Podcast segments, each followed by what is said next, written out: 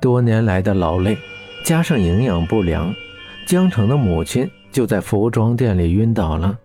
所有的一切都来得措手不及，心脏衰竭。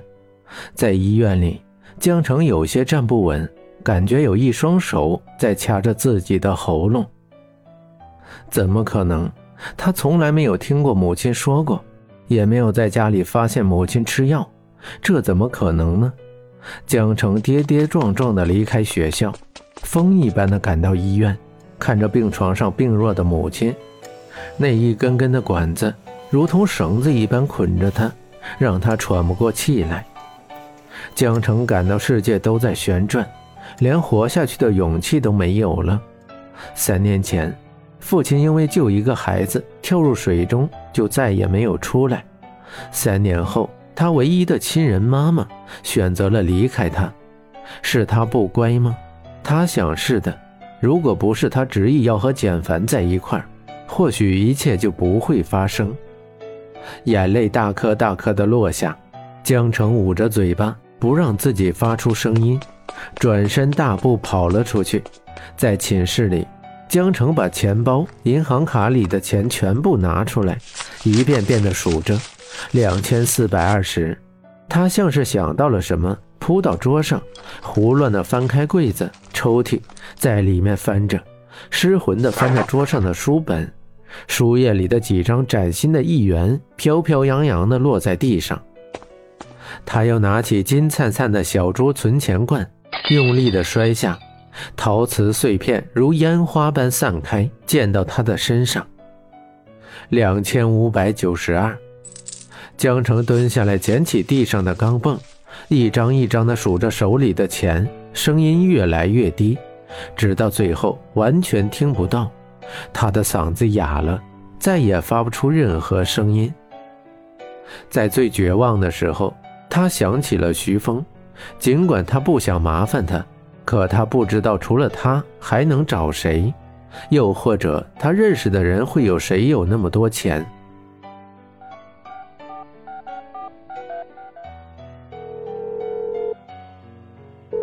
电话那边始终没有人接听，江城拦了辆车去他的住处找他，门紧紧的锁着，他站在外面看着上面灯光亮着，雨淅淅沥沥下着，江城冻得瑟瑟发抖，一遍遍打着那个早已会背的号码，可是依旧没人接听，雨水顺着江城的发丝流下，和泪水混在一块儿。江城绝望极了，眼神空洞的垂下，耷拉着脑袋，一步步朝着来时的路走去。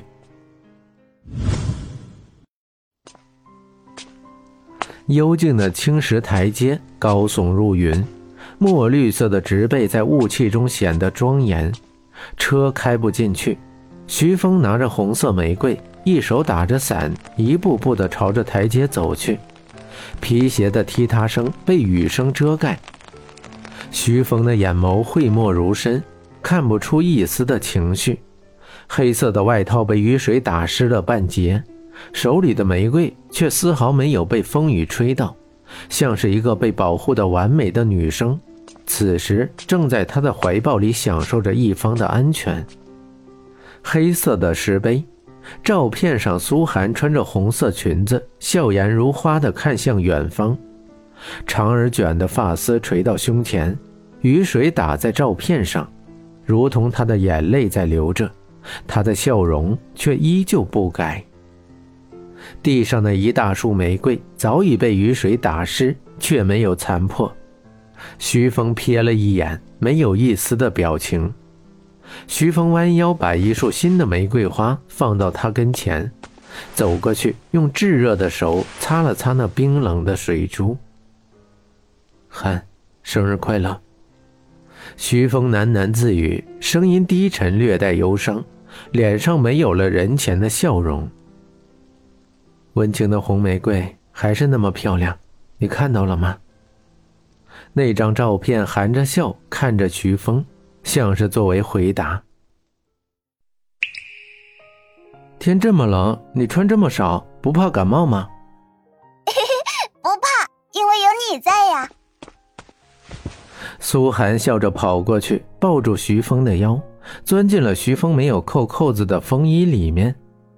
徐峰丧失了语言能力，低头看着怀里的苏寒。苏寒抬起头，笑着看着徐峰问：“知道女孩子的手为什么那么冷吗？因为女孩子的手是用来暖的。”苏寒踮起脚尖，在徐峰的唇上轻轻的吻了一下。徐峰凝神一会儿，把外套脱下来披在墓碑上，那张照片就不再被风雨吹到了。还冷吗？不冷，有你陪着，穿什么都不冷。徐峰冷笑，脑海里浮现出苏寒说过的话。以前，徐峰不允许任何人来看苏寒，包括他的父亲。每年来这里看他放下玫瑰，他都会愤怒的扔掉。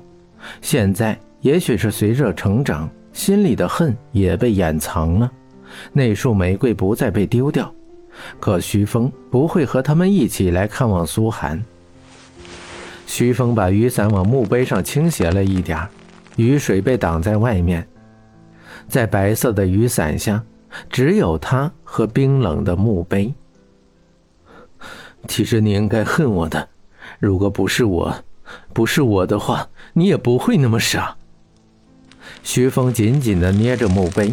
手上青筋暴起，白色的伞落到地上，一会儿就被雨水打湿了，碎发遮住他的眼眸。徐峰温暖地吻着他的照片，眼中的伤痛和他的笑容交织在一块。照片里的苏寒看着徐峰的伤痛，却再也没有知觉，一颗滚烫的泪珠落到他的脸上。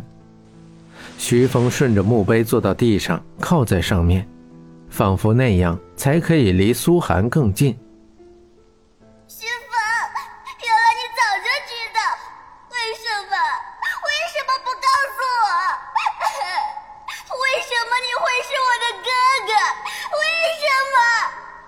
六年前，徐峰知道真相的时候，选择离开苏寒，没想到一切还是没有瞒住。